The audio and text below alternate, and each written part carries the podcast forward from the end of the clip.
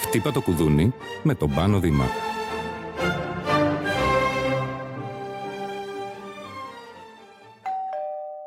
Γεια σας, είμαι ο Πάνος στο Δήμα μας ε, σε ένα νέο podcast ε, με το «Χτύπα το κουδούνι» και σήμερα θα ανοίξουμε μια ενότητα που αφορά στον χρόνιο πόνο.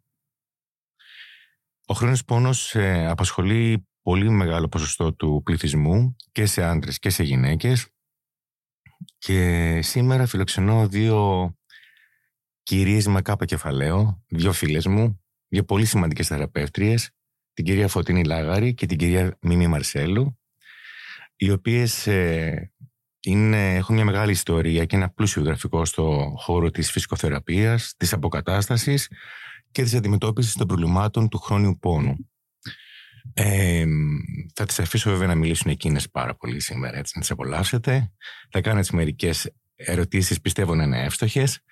Η Φωτεινή και η Μιμή έχουν το πράξεις. Ένα εξαιρετικά σύγχρονο κέντρο φυσικοθεραπείας, όπου εκεί ασκούν πολύ σύγχρονες μεθόδους για την αντιμετώπιση αυτών των προβλημάτων. Κυρίες μου, γεια σας. Γεια σας. Πώς είστε; Γεια σας. Είμαστε καλά και ακόμα καλύτερα που είμαστε εδώ. Αχ, πολύ χαίρομαι. Ε, ο χρόνος πόνος είναι μεγάλο θέμα. Βαρύ θέμα. Ε, ξέρω την ευαισθησία σας για τους ασθενείς σας. Σας έχω γνωρίσει και επί το έργο. Έχω δει πώς αντιμετωπίζετε, με τι ενσυναίσθηση αντιμετωπίζετε τους ασθενείς σας και με τι φροντίδα Ήθελα να μου πείτε, καταρχάς να ξεκινήσουμε έτσι λίγο πιο χαλαρά, πριν πέσουμε στα δύσκολα. Πώς γνωριστήκατε εσείς οι δυο, Αυτό έγινε πριν από πολλά χρόνια. Ε, δεν θα πούμε πόσα. Όχι, όχι. Αλλά είναι πολλά. Ήταν στη Νέα Υόρκη ε, σε, μία, ε, σε μία συγκέντρωση που είχαμε ακούσει η μία για την άλλη, γιατί είμαστε οι μόνες φυσικοθεραπεύτριες γυναίκες που σπουδάσαμε στη Νέα Υόρκη και σε εκείνο το κάλεσμα βρεθήκαμε. Και από τότε... Εγώ την απέφευγα βέβαια, διότι δεν έκανα καθόλου παρέα με Έλληνες στη Νέα Υόρκη ναι. και γενικότερα δεν ήμουνα πολύ ε, θετική με αυτό. Αλλά η αλήθεια είναι ότι έγινε έτσι ένα σφιχτό ε, πώς το λένε αυτό όταν σε βάζουν κάτσε να το σκεφτώ καλά ε, σε σπρώχνουν στη γωνια και βρέθηκα στο πάρτι. Και κάποια στιγμή μου είπαν ότι είναι εκεί και μπαίνω μέσα στο δωμάτιο και βλέπω ένα κορίτσι σαν τα κρύα τα νερά. Λέω εδώ είμαστε ε, από τότε ήταν love at first sight που λένε. Τι ωραία, τι ωραία. και από τότε είμαστε ε, μαζί σε όλα στην καθημερινότητα, στα σπίτια μας, ε, ε, την έχω παντρέψει. Σου έχει βαφτίσει το παιδί, το λέγαμε πριν. Και έχουμε μια υπέροχη σχέση επαγγελματική. Ε, επειδή το έθεσε στο θέμα, Μιμή, ε, πόσο εύκολο ή δύσκολο είναι ή πόσο σημαντικό είναι ε, να υπάρχει αυτό που λέμε ομαδική εργασία, να είσαι team player; Πώς διατηρούνται οι ισορροπίες. Ε, ναι, ε, νομίζω ότι καταρχήν πρέπει να υπάρχει χημεία. Mm-hmm. Αμοιβαίος Ε, σεβασμός στα όρια και στα ταλέντα του καθενός. Εκεί που μπορεί να ξεκινάει ο ένας, μπορεί να σταματάει ο άλλος. Και εκεί που σταματάει, ξεκινάει ο αλλος Έτσι πάει συνέχεια. Είναι ένας ωραίος κύκλος και δεν είναι φαύλος. Δεν υπάρχουν γκρίζες ζώνες, είναι ξεκάθαρα τα όρια και πολλές φορές εκεί που μπορεί ο άλλος να μην έχει λύσεις, να έρχεται ας πούμε στην περίπτωση τη δική μου η φωτεινή και να προσφέρει λύσεις. Ε, νομίζω ότι χρειάζεται ξαναλέω χημεία ε, χρειάζεται αμοιβαίος σεβασμός και χρειάζονται όρια. Και πρέπει, πρέπει να, να, να μπορείς κάτι που στην Ελλάδα δεν το έχουμε μάθει δυστυχώς να δέχεσαι το σχόλιο του άλλου χωρίς να το θεωρείς Γιατί για να πας παραπέρα χρειάζεσαι μια ομάδα. Και η ομάδα θα σου δείξει τι δεν ξέρεις, όχι για να σου κάνει αρνητική κρίση, Μμ. Αλλά για να μπορέσεις να μεγαλώσεις μέσα από αυτή την κριτική και να γίνεις καλύτερος. Οπότε αν το δεχτείς αυτό, μπορείς να ενταχθείς σε μια ομάδα και να μεγαλώσεις μαζί Ε, της. ε, Και αυτό φαίνεται. Ε, Ένα πράγμα το οποίο είναι διάχυτο την έχετε κάποιο στο, στο κέντρο σας είναι εμ, ο- μπαίνω σε έναν χώρο όπου υπάρχει δημοκρατία, ελευθερία, ο, ε, σεβασμός, ε, α, έχει ένα άλλο επίπεδο. Είναι σαν να Άτομο. μην μπαίνεις κάπου στην Ελλάδα. Αυτό ήθελες να πεις; Ναι, ακριβώς αυτό ήθελα να πω. Έχουμε φτιάξει ακριβώς αυτό που είχαμε στην Αμερική. Εντάξει, ναι. γιατί είχαμε στην Αμερική εμ, και αυτή την κατεύθυνση, η οποία είναι λίγο πιο πολύ εμ, λειτουργική και ανθρώπινη, σαν το method acting ένα πράγμα. Μμ. Και εμ, αυτό είναι πολύ σημαντικό και για τους ανθρώπους που συνεργάζονται μαζί μας. Εμείς δεν έχουμε, η ιεραρχία που έχουμε είναι κάπως εμ, αποδεκτή από όλους. Δεν είναι όμως εμ, απαιτητό πράγμα να Μμμ. ξέρουν οι άνθρωποι που συνεργάζονται μαζί μας ότι εμείς είμαστε αφεντικά. Δεν μας αρέσει αυτό. Μμμ. Είμαστε όλοι συνεργάτες Μμμ. Και ο ένας χρειάζεται τον άλλον. Μμμ. Είναι πάρα πολύ σημαντικό. Είναι πάρα πολύ σημαντικό και πολύ εξαιρετικά σπάνιο για τα ελληνικά δεδομένα. Ε, γι' αυτό σας ρώτησα, γιατί πραγματικά το να μπορείς να ε, θυκείς, να συνυπάρχεις και να πράττεις ένα τέτοιο έργο σε ένα τέτοιο πλαίσιο, σε αυτό το επίπεδο, προσωπικά δεν το έχω ξανασυναντήσει και θέλω να σας δώσω πραγματικά συγχαρητήρια. Και είναι ένα παράδειγμα και για τους υπόλοιπους που θέλουν να κάνουν. Εγώ πιστεύω στις ομάδες. Θεωρώ ότι χωρίς ομάδα ο άνθρωπος είναι πολύ αδύναμος. Αλλά είναι σημαντικό και ίσως μας δοθεί ευκαιρία να πούμε πιο πολλές λεπτομέρειες για το πώς μπορεί να στηθεί, να δημιουργηθεί αλλά και να διατηρηθεί μια τέτοια σχέση. Ξέρεις τι, εκεί είναι το lifelong learning που λέμε, δηλαδή η συνεχιζόμενη εκπαίδευση, μάθηση. Γιατί καλά, καλός ή κακός στο, στο ιδιωτικό εργαστήριο μπορείς να είσαι και μόνος σου. Έτσι. Και αν είσαι μόνος σου, δεν μπορείς να μαθαίνεις και να εξελίσσεσαι, εκτός εάν θες να επενδύσεις και να μπορέσεις να πας παρακάτω πληρώνοντας και ή δωρεάν ή πληρώνοντας κάποια επιμορφωτικά σεμινάρια. Όμως, είναι πάρα πολύ σημαντικό να α, μπορείς να έχεις συνέτερο, να μπορείς να έχεις συνεργάτες, γιατί κάθε νέο αίμα που μπαίνει όλων των κατηγοριών όσο αφορά την ηλικία, νεαρά παιδιά ή και μεγαλύτεροι άνθρωποι έχουν κάτι να φέρουν. Όπως την πεις και εσύ, Φωτεινή, ευχαριστώ πολύ Μιμή για αυτό που λες. Είναι σημαντικό το ότι ο άλλος, ίσως και με το βλέμμα του, ίσως με την παρουσία του, σου δείξει και που, πώς, ή πού πρέπει να πας παρακάτω. Ναι. Έτσι δεν είναι; Ναι, ναι, βεβαίως. δηλαδή κάπου εμφανίζεται το έλλειμμα. Μμμ. Αρκεί να υπάρχει διάθεση, όπως λες Μιμή, γιατί οι πιο πολλοί άνθρωποι που ανοίγουν ένα ε, θεραπευτικό κέντρο, οτιδήποτε αφορά στην ε, ε, αρρωγή, στην υγεία, οτιδήποτε, μπορεί σε εισαγωγικά αυτό που λέμε να αράξει. Να πει εγώ τώρα έκανα το όνομά μου και έχετε δύο πραγματικά μεγάλα ονόματα, αλλά συνεχώς εξελίσσεστε. Αναγκαζόμαστε να εξελιχθούμε γιατί εξελίσσεται το αντικείμενό μας. Ποιο είναι το αντικείμενό σας, Ποιο είναι το αντικείμενό μας; Το αντικείμενό μας είναι, ε, είναι και το πύλικο έδαφος και ο πόνος του πύλικου εδάφους. Τι είναι το πυλικό έδαφος, Φωτεινή; Τι είναι το πύλικο έδαφος; Το πύλικο έδαφος είναι μία... Είναι η βάση της λεκάνης. Μμ. Αν, αν δούμε και σκεφτούμε τη λεκάνη σαν ένα μπολ, Μμμ. ο πάτος είναι το πύλικο έδαφος. Αποτελείται από Μάλιστα. πολλούς μύες, που είναι σαν να έχει κάνει κανείς ένα σάντουιτς με πολλά επίπεδα. Μμμ. Καλύπτει το πάτο Μμμ. από αυτό το μπολ στη λεκάνη μας και έχει δύο πάρα πολύ σημαντικούς ρόλους. Ο πρώτος ρόλος του είναι ότι στηρίζει τα όργανα. Μέσα σε αυτό κάθονται στις γυναίκες η ροδόχος κίστη, η μήτρα και το έντερο και στους άντρες η ροδόχος κίστη και το έντερο. Οπότε ο πρώτος ρόλος του είναι στηρικτικός. Ο δεύτερος ρόλος του είναι ότι ελέγχει τα τρία ανοίγματα στις γυναίκες. Τρεις οπές έχουν οι γυναίκες.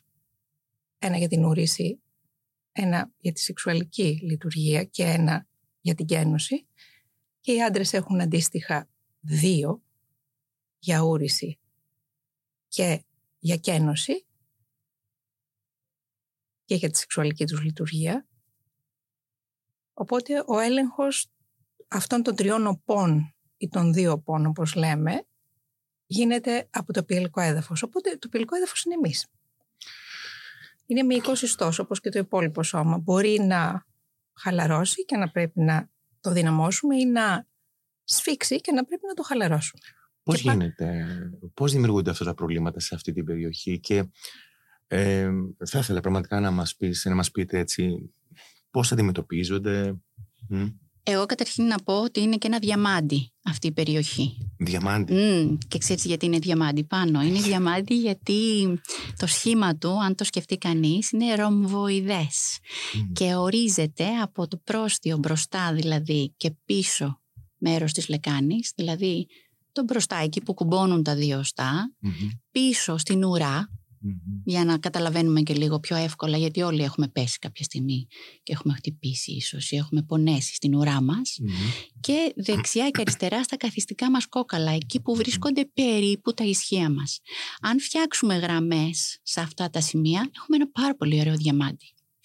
Σε αυτό το διαμάντι, ε, τι βρήκατε και ασχοληθήκατε με αυτό; Ενώ είναι μια εξειδίκευση έτσι πολύ σπάνια. Πο- Πόσοι άνθρωποι στην Ελλάδα ασχολούνται με αυτό; Μμ. Στην Ελλάδα, Ξέρουμε. στην Ελλάδα που έχουν όχι. ειδικευτεί εννοώ έχουν σπουδάσει, έτσι, το έχουν ε, κάνει επι- ε, μέσα από επιστημ- επιστημονική διαδικασία, όχι χει- χειροπρακτικά ίσως ή από εμπειρία. Το έχουν σπουδάσει όπως εσείς, στη Ναι, Νέα Υόρκη. Στο κομμάτι της φυσικοθεραπείας του πύλικου εδάφους ή στο κομμάτι της ε, γυναικολογίας ή της ουρογυναικολογίας; Της φυσικοθεραπείας. εννοώ. Δεν υπάρχουν.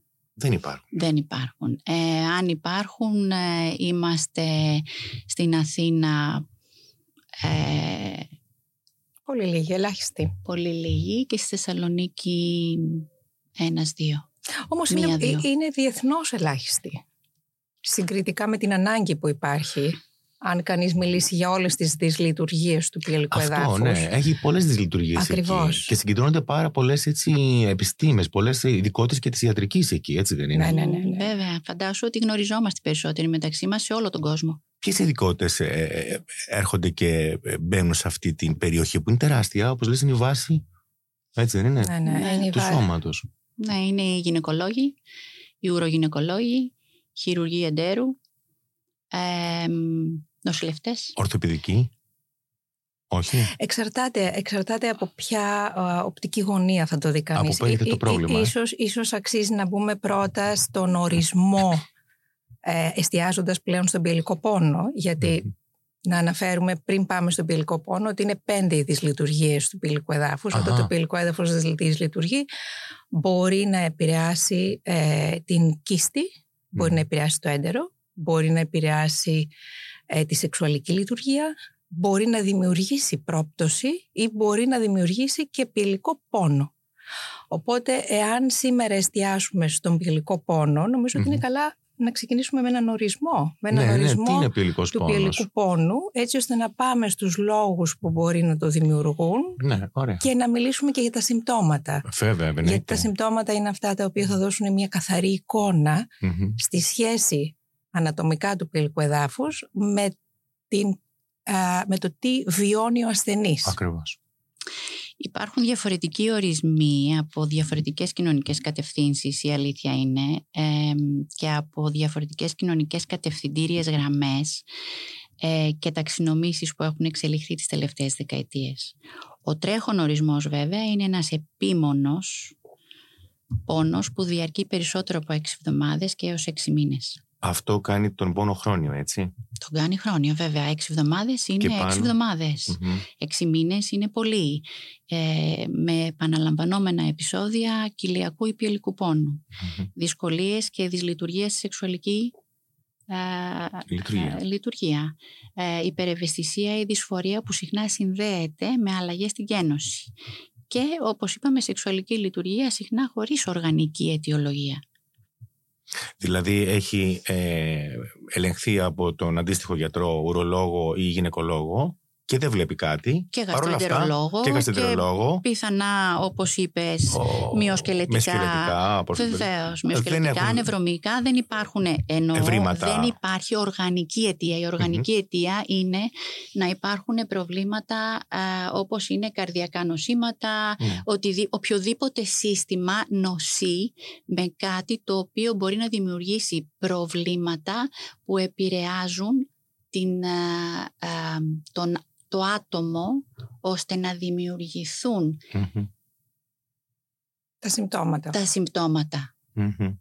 Γιατί πολλές φορές ε, μπορεί κάποιο νόσημα, μπορεί να είναι ε, ένα, Μπορεί να ε, ένας είναι- καρκίνος, Ναι, μπορεί βέβαια. να είναι ένα καρδιακό νόσημα, να είναι ένα, α, μια διάμεση κυστίτιδα, μπορεί να είναι κάτι που δεν έχει αιτιολογία ακριβώς, αλλά και το Άρα- ψάχνουμε κιόλας. Αυτό Δηλαδή, λέω. Άρα, ε, μμμ. ναι, οπότε πρέπει λίγο να διαχωρίσουμε. Το βασικό κομμάτι είναι ότι ένας, ο χρόνιος πόνος είναι η επιμονή του πόνου από έξι εβδομάδες και πέρα Μμμ. έως και έξι μήνες με επαναλαμβανόμενα επεισόδια τα οποία επηρεάζουν και την ε, κοιλιακή χώρα και τη σεξουαλική λειτουργία αλλά και, τις, ε, και την καθημερινότητα ενός ατόμου Μμμ. Στις Και- κενώσεις του. Έτσι, Μμμ. το οροποιητικό του σύστημα και το σύστημα το Και ε, γαστρεντερικό. μπορεί ε, φωτεινή ε, να μην το δείχνουν ούτε οι μαγνητικές ούτε οι αξονικές έτσι, Ναι, τομογραφίες. και το οποίο έτσι. στον πιελικό πόνο είναι και το πιο σύνηθες. Να έχεις εξαντλήσει Τα πάντα. α, τα πάντα και από ειδικότητες ιατρικής και από εξετάσεις, να μην έχεις διάγνωση, αλλά να έχεις τα συμπτώματα. Και να αναφερθούμε λιγάκι στα συμπτώματα, νομίζω. Πριν γιατί έρθουμε στα αξίζει- συμπτώματα, θέλω, Ναι. ε, επειδή το λες, ε, Φωτεινή, θυμάμαι όταν είχα έρθει στο κέντρο σας να σας επισκεφθώ, είδα χαρτομάντιλα. Και σου λέω, Φωτεινή, τι είναι αυτά τα χαρτομάντιλα; Και μου λες, πιελικό πόνο χωρίς κλάμα δεν γίνεται. Ναι, Είχατε παντού χαρτομάντιλα. Ναι. Δηλαδή, αυτό με να πάρει άνθρωπος. Άρα, βλέπετε ανθρώπους σε πλήρη απόγνωση, έτσι. ναι. Βλέπουμε ανθρώπους που έχουν ξεπεράσει τα όρια του αντέχω, έχουν φτάσει ε, να μην μπορούν πλέον, όχι να έχουν απλώς ποιότητα ζωής, να μην θέλουν να έχουν τη συνέχεια, να μην θέλουν να, να ζήσουν περισσότερο, εάν σκεφτούν ότι έτσι θα τα ζουν από εδώ και μπρος. Δεν θέλουν να ξυπνήσουν το πρωί και να ξαναβιώσουν αυτό, α- αυτό το πόνο. Έχουν ξεπεράσει τα όρια του αντέχω και βρίσκονται στα όρια του ανέχομαι. Διαχειρίζομαι. Ο, μπορώ, ο- αν μπορώ να διαχειριστώ, ίσως. Δεν μπορώ να Δεν διαχειριστώ. μπορώ να διαχειριστώ. Όχι, δεν μάλιστα. μπορώ να Δεν μπορώ διαχειριστώ. πια. και γι' αυτό σε εμάς έρχονται περιστατικά τα οποία α, μας καλούν στο τηλέφωνο γιατί μας βρίσκουν στο ίντερνετ. Μμμ. Ε, οι σύγχρονοι άνθρωποι πια, οι ίσως νεότεροι άνθρωποι, ακόμα και συγγενείς ε, ανθρώπων μεγαλύτερων που δεν μπορούν να μπουν στο ίντερνετ, ψάχνουν για αυτούς και το τηλέφωνο χτυπάει για να μας ρωτήσουν αν ασχολούμαστε με την διαχείριση του πιελικού πόνου. Μάλιστα. Γιατί η αλήθεια είναι ότι το πιο σύνηθες α, αμ, κομμάτι των δυσλειτουργιών του πιελικού εδάφους είναι οι ακράτειες.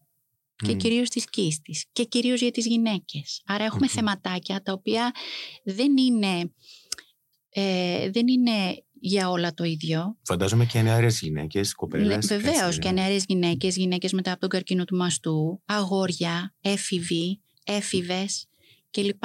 Υπάρχουν λοιπόν ε, περιστάσεις που ιδίως τα νεότερα παιδιά μπαίνουν στο ίντερνετ και βρίσκουν τη λύση μέσα από εκεί. Θα θέλαμε να μπορούσε να δημιουργηθεί ένα πλαίσιο ώστε να υπάρχει περισσότερη ενημέρωση και μέσα Μμμ. από τους επαγγελματίες υγείας. Αλλά αυτό στατιστικά πάσχει σε όλο τον κόσμο και πάσχει σε ένα μεγάλο ποσοστό γιατί αν σκεφτείς ότι το 10,3% των επαγγελματιών υγείας μπορούν να διαχειριστούν ερωτήσεις τέτοιου τύπου που αφορούν τις δυσλειτουργίες του πυρηλικού εδάφους και αν σκεφτείς ότι περίπου 50 με 75% των γυναικών δεν μιλούν γι' αυτό, Τι εννοείς; Πονάνε και δεν μιλούν. το θεωρούν ταμπού.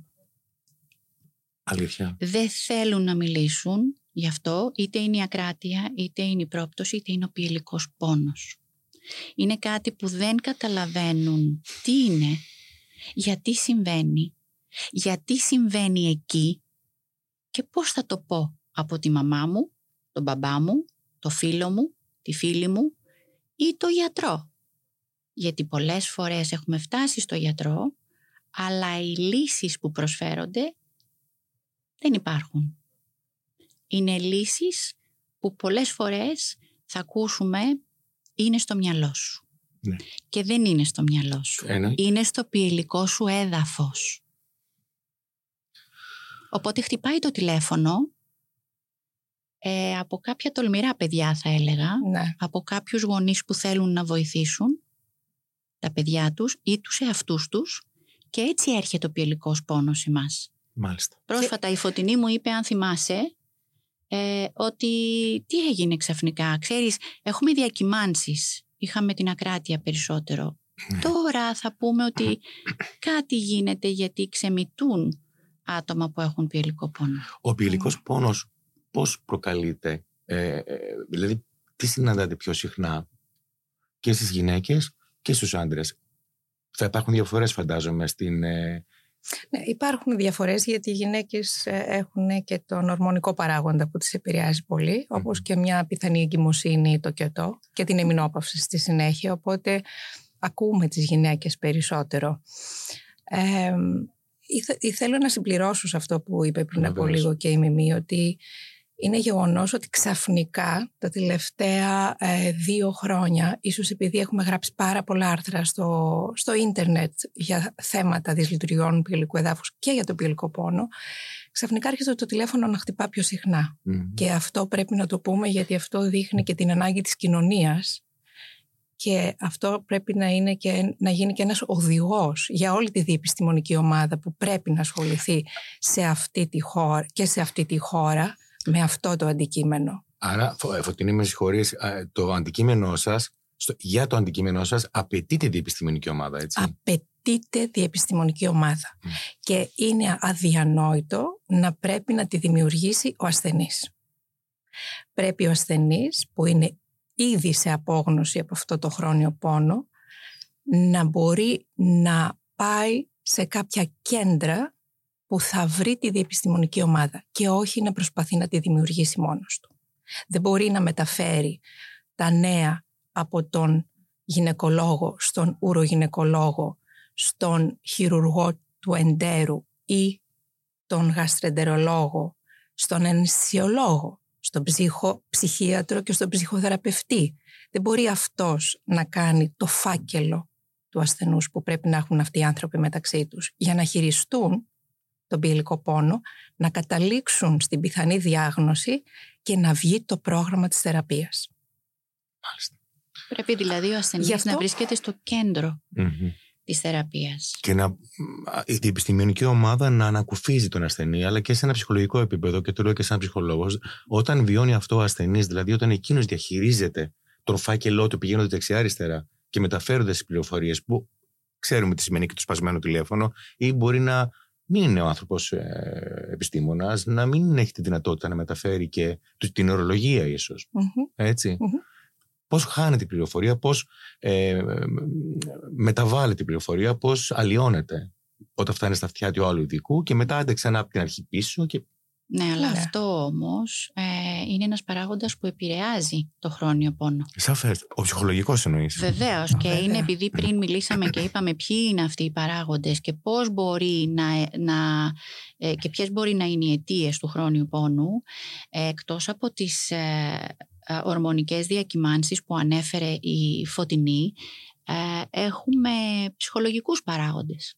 Όπως; Έχουμε ας πούμε αρνητικά ψυχολογικά χαρακτηριστικά τα οποία συμβάλλουν στη διαιώνιση του πόνου. Δηλαδή δεν βρίσκω απάντηση, δεν μιλάω, απομονώνομαι και διαιωνίζω μια κατάσταση. Ο πόνος θα συνεχίσει να με σφίγγει. Δεν μιλάω, πονάω. Ε, όλο αυτό το πράγμα είναι ένα ψυχολογικό φορτίο το οποίο δεν κάνει τίποτα άλλο από το να επιδεινώνει τα συμπτώματα.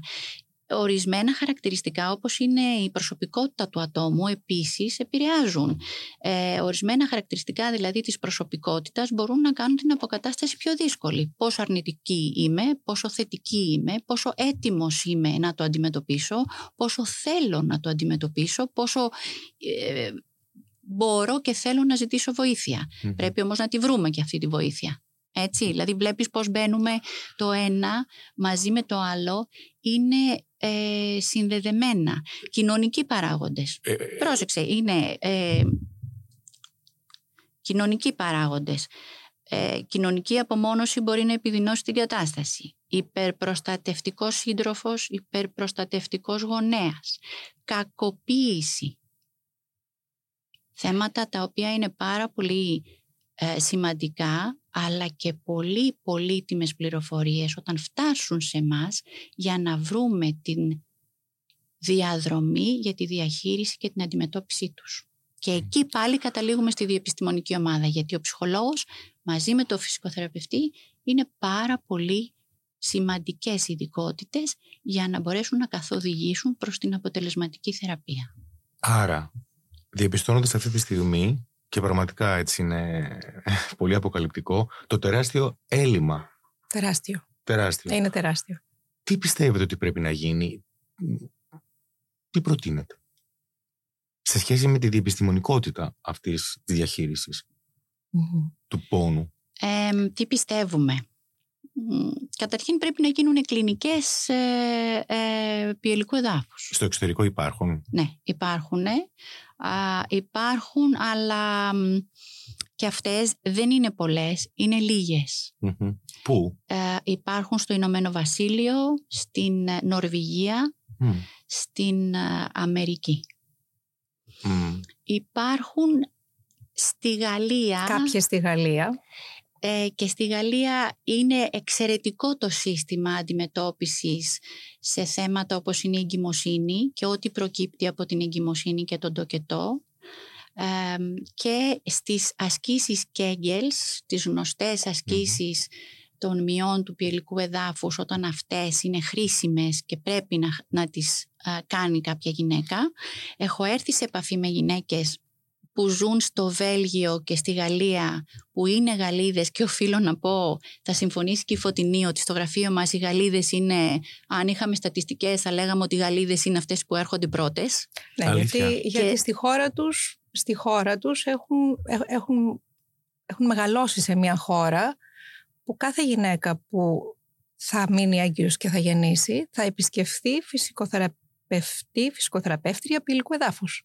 Είναι Μετά μέσα τη- από το σύστημα υγείας. Μετά τη γεννά. Βεβαίως. ναι, και καλύπτεται και Ακόμα- αποζημιώνεται και μπορεί να κάνει τις θεραπείες της χωρίς να Γι- ματώσει Γιατί τι χρειάζεται μια γυναίκα όταν γεννάει, γιατί χρειάζεται μια ή ένα ψυχοθεραπευτή ποιηλικού εδάφου. Σε σχέση με το πυλικό έδαφος, το, η, κατά τη διάρκεια της εγκυμοσύνης και, και με- μετά τον τοκετό υπάρχει μια φυσική χαλάρωση του Λογικό, πυλικού ναι, εδάφους. ναι, ναι. Είναι το κουβάλιμα του μωρού, ασχετά με το είδος του τοκετού που θα, κάνει, θα επιλέξει ή θα κάνει κάποια γυναίκα. Ε, και έχει, μπορεί να υπάρξει ε, σε σχέση με τη δυσλειτουργία ε, μπορεί να υπάρξει κάποιο, ε, κάποιο σφίξιμο, κάποια αύξηση του μυϊκού τόνου στο πιελικό έδαφος, το οποίο μπορεί να δημιουργεί και σεξουαλική δυσλειτουργία, να έχει πόνο, Δυσπαρεύνοια. δυσπαρεύνοια και Μμμ. να καταλήξει κανείς να έχει τελικά πιελικό πόνο. Ε, αλλά μπορεί να έχει και ένα χαλαρό πιελικό έδαφος, το οποίο μπορεί να της δώσει ακράτεια, βήχο και χανούρα μετά από τον τοκετό μου ή όταν σηκώνω το παιδί μου αγκαλιά. Οπότε το σύστημα στη Γαλλία έχει στόχο την πρόληψη και την αποκατάσταση. Γιατί κανονικά πλέον στο 2022 θα πρέπει να μιλάμε για την ε, πρόληψη και όχι την αποκατάσταση.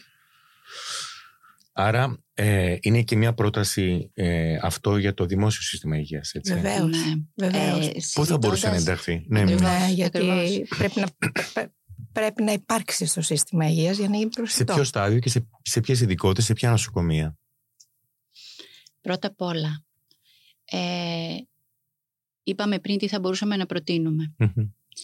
Και είναι εξαιρετική ερώτηση αυτή, γιατί νομίζω ότι είναι και το, το timing πάρα πολύ καλό για να τα πούμε αυτά τα πράγματα, γιατί νομίζω ότι όλος ο κόσμος είναι συντονισμένος σε αυτό το αντικείμενο τελευταία και από την Ευρωπαϊκή Ένωση, αλλά και σιγά σιγά σε όλες τις χώρες ξεχωριστά σαν κατευθυντήριες οδηγίες που έρχονται σε εμάς. Αλλά Μμ. πρέπει να νομοθετηθούν και να υλοποιηθούν. Γιατί νομοθετώ με υλοποιώ έχει μια διαφορά. Απόσταση.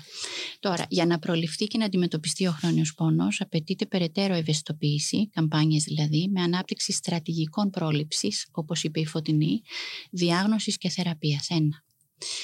Προσθήκη μαθημάτων ειδικής γνώσης στο πρόγραμμα σπουδών όλων των ειδικοτήτων για ενιαία επιμόρφωση. Όλες οι ειδικότητες που απαρτίζουν τη διεπιστημονική ομάδα δυσλειτουργιών του πυλικού εδάφους. Θα πρέπει να γίνει μια συνεχιζόμενη εκπαίδευση, να γίνουν καμπάνιες από το Υπουργείο Υγείας και να μπορέσουν αυτοί οι άνθρωποι να επιμορφωθούν ενιαία ώστε να μπορούν να τοποθετηθούν σε θέσεις κλειδιά και να, ε, και να στελεχωθούν οι δομές για να γίνουν κλινικές πύλικου εδάφους. Αλλιώς, αν δεν έχουμε το, το δυναμικό, δεν μπορούμε και να τις έχουμε. Ή, ή αν θέλει και σε ένα επίπεδο μετακπαίδευση, δηλαδή Βεβαίως. ενταγμένο μέσα σε ένα πρόγραμμα Βεβαίως. πανεπιστημιακό. Βεβαίως. Στο κομμάτι που μας αφορά, οι φυσικοθεραπευτές που ενδιαφέρονται για αυτό το κομμάτι μπορεί να μην μπορούν να βγουν έξω να ε, ε, εκπαιδευτούν ούτε να πληρώσουν ε, χρήματα πολλά. Ακριβώς. Μπορούν όμως να δημιουργηθούν καμπάνιες εκστρατείας, ε, ε, πρόσκληση ενδιαφέροντος, ποιοι θέλουν, πόσο θέλουν και να κάνουν αυτό το αντικείμενο, γνωσιακό αντικείμενο πια, το οποίο θα το κάνουν και κλινικό Μου αντικείμενο ήρθε και το, να... το παράδειγμα, το, εγώ έκανα σεξολογία, ε, ψυχοσεξουαλικές διαταραχές, ε, πρόγνωση και θεραπεία στην ε, πρώτη ψυχιατρική σαν μετεκπαίδευση, διε, μια διετή φίτηση. Αυτό ας πούμε, έτσι όπως το, το περιγράφεται, μου ακούγεται σαν μια λύση. Ε, ένα διετές πρόγραμμα ε, όπου ένας άνθρωπος που ασχολείται περιμετρικά αλλά και ειδικά με το αντικείμενο, έτσι, με τις γυναίκες, με τους άντρες, δηλαδή ουρολόγοι, γυναικολόγοι, Μμμ. γαστεντερολόγοι που ασχολούνται με την περιοχή αυτή που είναι πάρα πολλοί, και σεξολόγοι, να παρακολουθήσουν αυτό το σεμινάριο. Ακριβώς. Και, και, και αν πάμε λίγο έτσι πιο, πιο, πιο πολύ στην, στο ξεκίνημα των σπουδών, να είναι γνώση βασική που δίνεται σε όλες αυτές τις ειδικότητες τις οποίες ανέφερες. Δηλαδή να μην περιμένει κανείς να είναι μεταπτυχιακό, Σαφώς. αλλά η βασική Και γνώση προπτυχιακά, εννοείται. να είναι στο πρώτο πτυχίο του καθενός. Σαφέστατα. Σαφέστατα. Σε ποιες πιστεύετε έτσι ειδικότητες θα έπρεπε να υπάρχει αυτό το μάθημα, Θα πρέπει να υπάρχει σίγουρα στη φυσικοθεραπεία. Δεν υπάρχει. Ε, όχι. Όχι.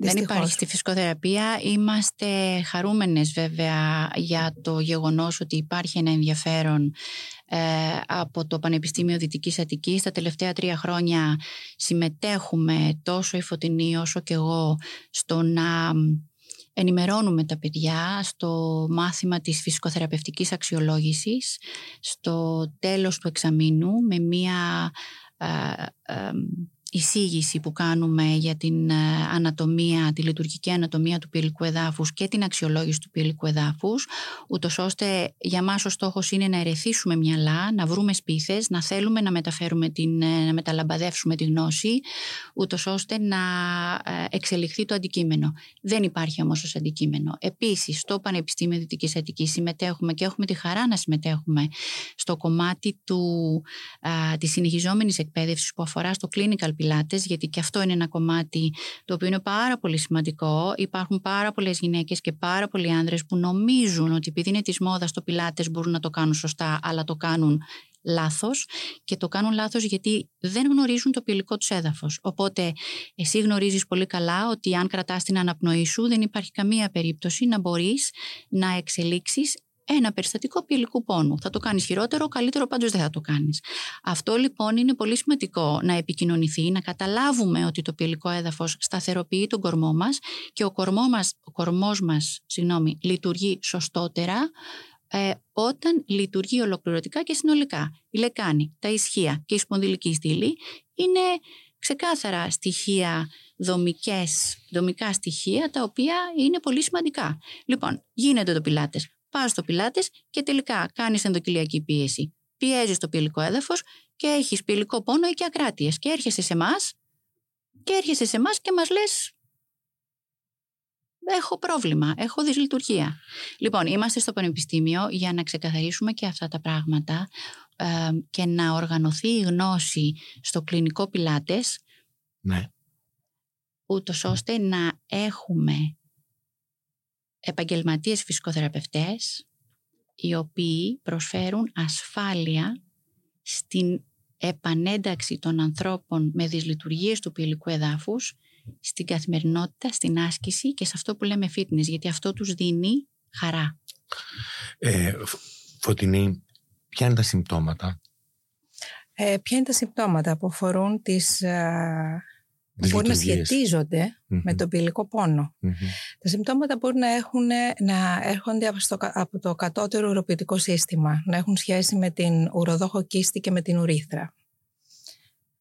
Τα περιστατικά αυτά μιλάνε για συγχνουρία, για επιτακτικότητα, αίσθημα τελούς κένωσης, πόνο με την πλήρωση ή την ούρηση. Διακοπές στη ροή της ούρησης. Μπορεί να παρουσιάζονται ως πόνος στα γυναικεία γεννητικά όργανα ο οποίος ορίζεται ως πόνος που γίνεται αντιληπτό στην πίελο ή στα πιελικά όργανα, στον κόλπο, στο γυναικείο εξωτερικό μέρος των γεννητικών οργάνων, ενώ στους άντρες ως σύνδρομο ανδρικού γεννητικού πόνου, τα οποία συνδέονται με συμπτώματα του κατώτερου ουροποιητικού και σε αυτούς, αλλά και με την σεξουαλική τους δυσλειτουργία. Ασθενείς με πυλικό πόνο μπορεί να αναφέρουν συμπτώματα στο γαστεντερικό σύστημα. Με τα πιο συνήθη να είναι η δυσκυλιότητα, η διάρρεια, η αποφρακτική αφόδευση, ο πόνος μετά την αφόδευση και τα επεισόδια πόνου και αίσθημα καύσους, όπως και με ορθικό πόνο ή ορθική πίεση. Άλλοι ασθενείς με πυλικό πόνο μπορεί να έχουν συμπτώματα από το μυοσκελετικό σύστημα. Ο μυοσκελετικός πόνος μπορεί να προέρχεται από μύες, περιτονίες, συνδέσμους, αρθρώσεις ή και οστά με παράπονα συνηθισμέ... με συνήθι παράπονα τον πόνο όταν κάθονται, Άρα λοιπόν όταν κάθεται κάποιος και αισθάνεται πόνο, πόνο από κάτω στην περιοχή αυτή, στο σε περίνεο αυτό ας το πούμε. περίνεο, Μμ. σε αυτό το διαμάντι που περιέγραψε πριν η Μιμή, που Μμμ. ξεκινά πίσω από το ιερό και έρχεται Μμμ. μπροστά έως την ειδική σύμφυση και ανοίγει έως τα καθιστικά κόκαλα. Πιάνει όλη αυτή την περιοχή Πιάνει δηλαδή, όλη- ε, εκεί Ναι. που καθόμαστε. Μας αρέσει να λέμε ότι καθόμαστε επάνω του. Μόνο που δεν είναι η γλουτή μας. Είναι μερικά επίπεδα πιο μέσα.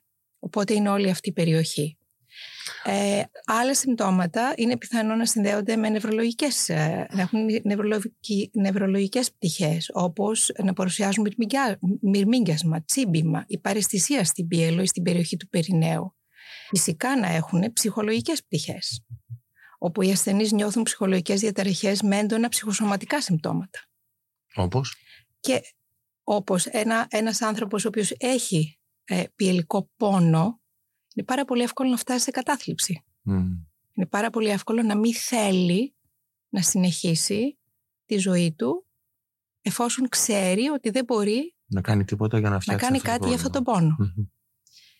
Και φυσικά να μην ξεχάσουμε ότι υπάρχουν και οι συνοσυρότητες που ο πυλικός πόνος σχετίζεται με άλλα νοσήματα όπως τα αυτοάνοσα, τις αλλεργίες, τα σύνδρομα κόπωσης και όλη αυτή η εικόνα των συμπτωμάτων τελικά έρχεται να, να, να, να αποδείξει τη σημαντικότητα της διεπιστημονικής ομάδας Μμμ. στην αντιμετώπιση του πυλικού πόνου. Πείτε μου κάτι. Ε, ευχαριστώ πολύ, Φωτεινή, για τα... Είναι πολύ σημαντικό να ξέρουν οι άνθρωποι που ακούνε ε, αν συμπεριλαμβάνονται σε αυτή την ε, συμπτωματολογία και πώς μπορεί να αντιμετωπιστεί.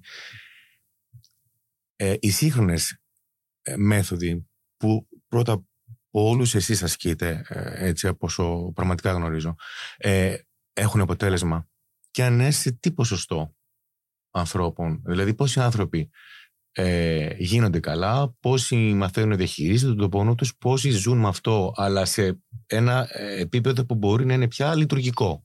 Να μην αισθάνονται ότι δεν, δεν αντέχουν πια τη ζωή τους. Ας πούμε.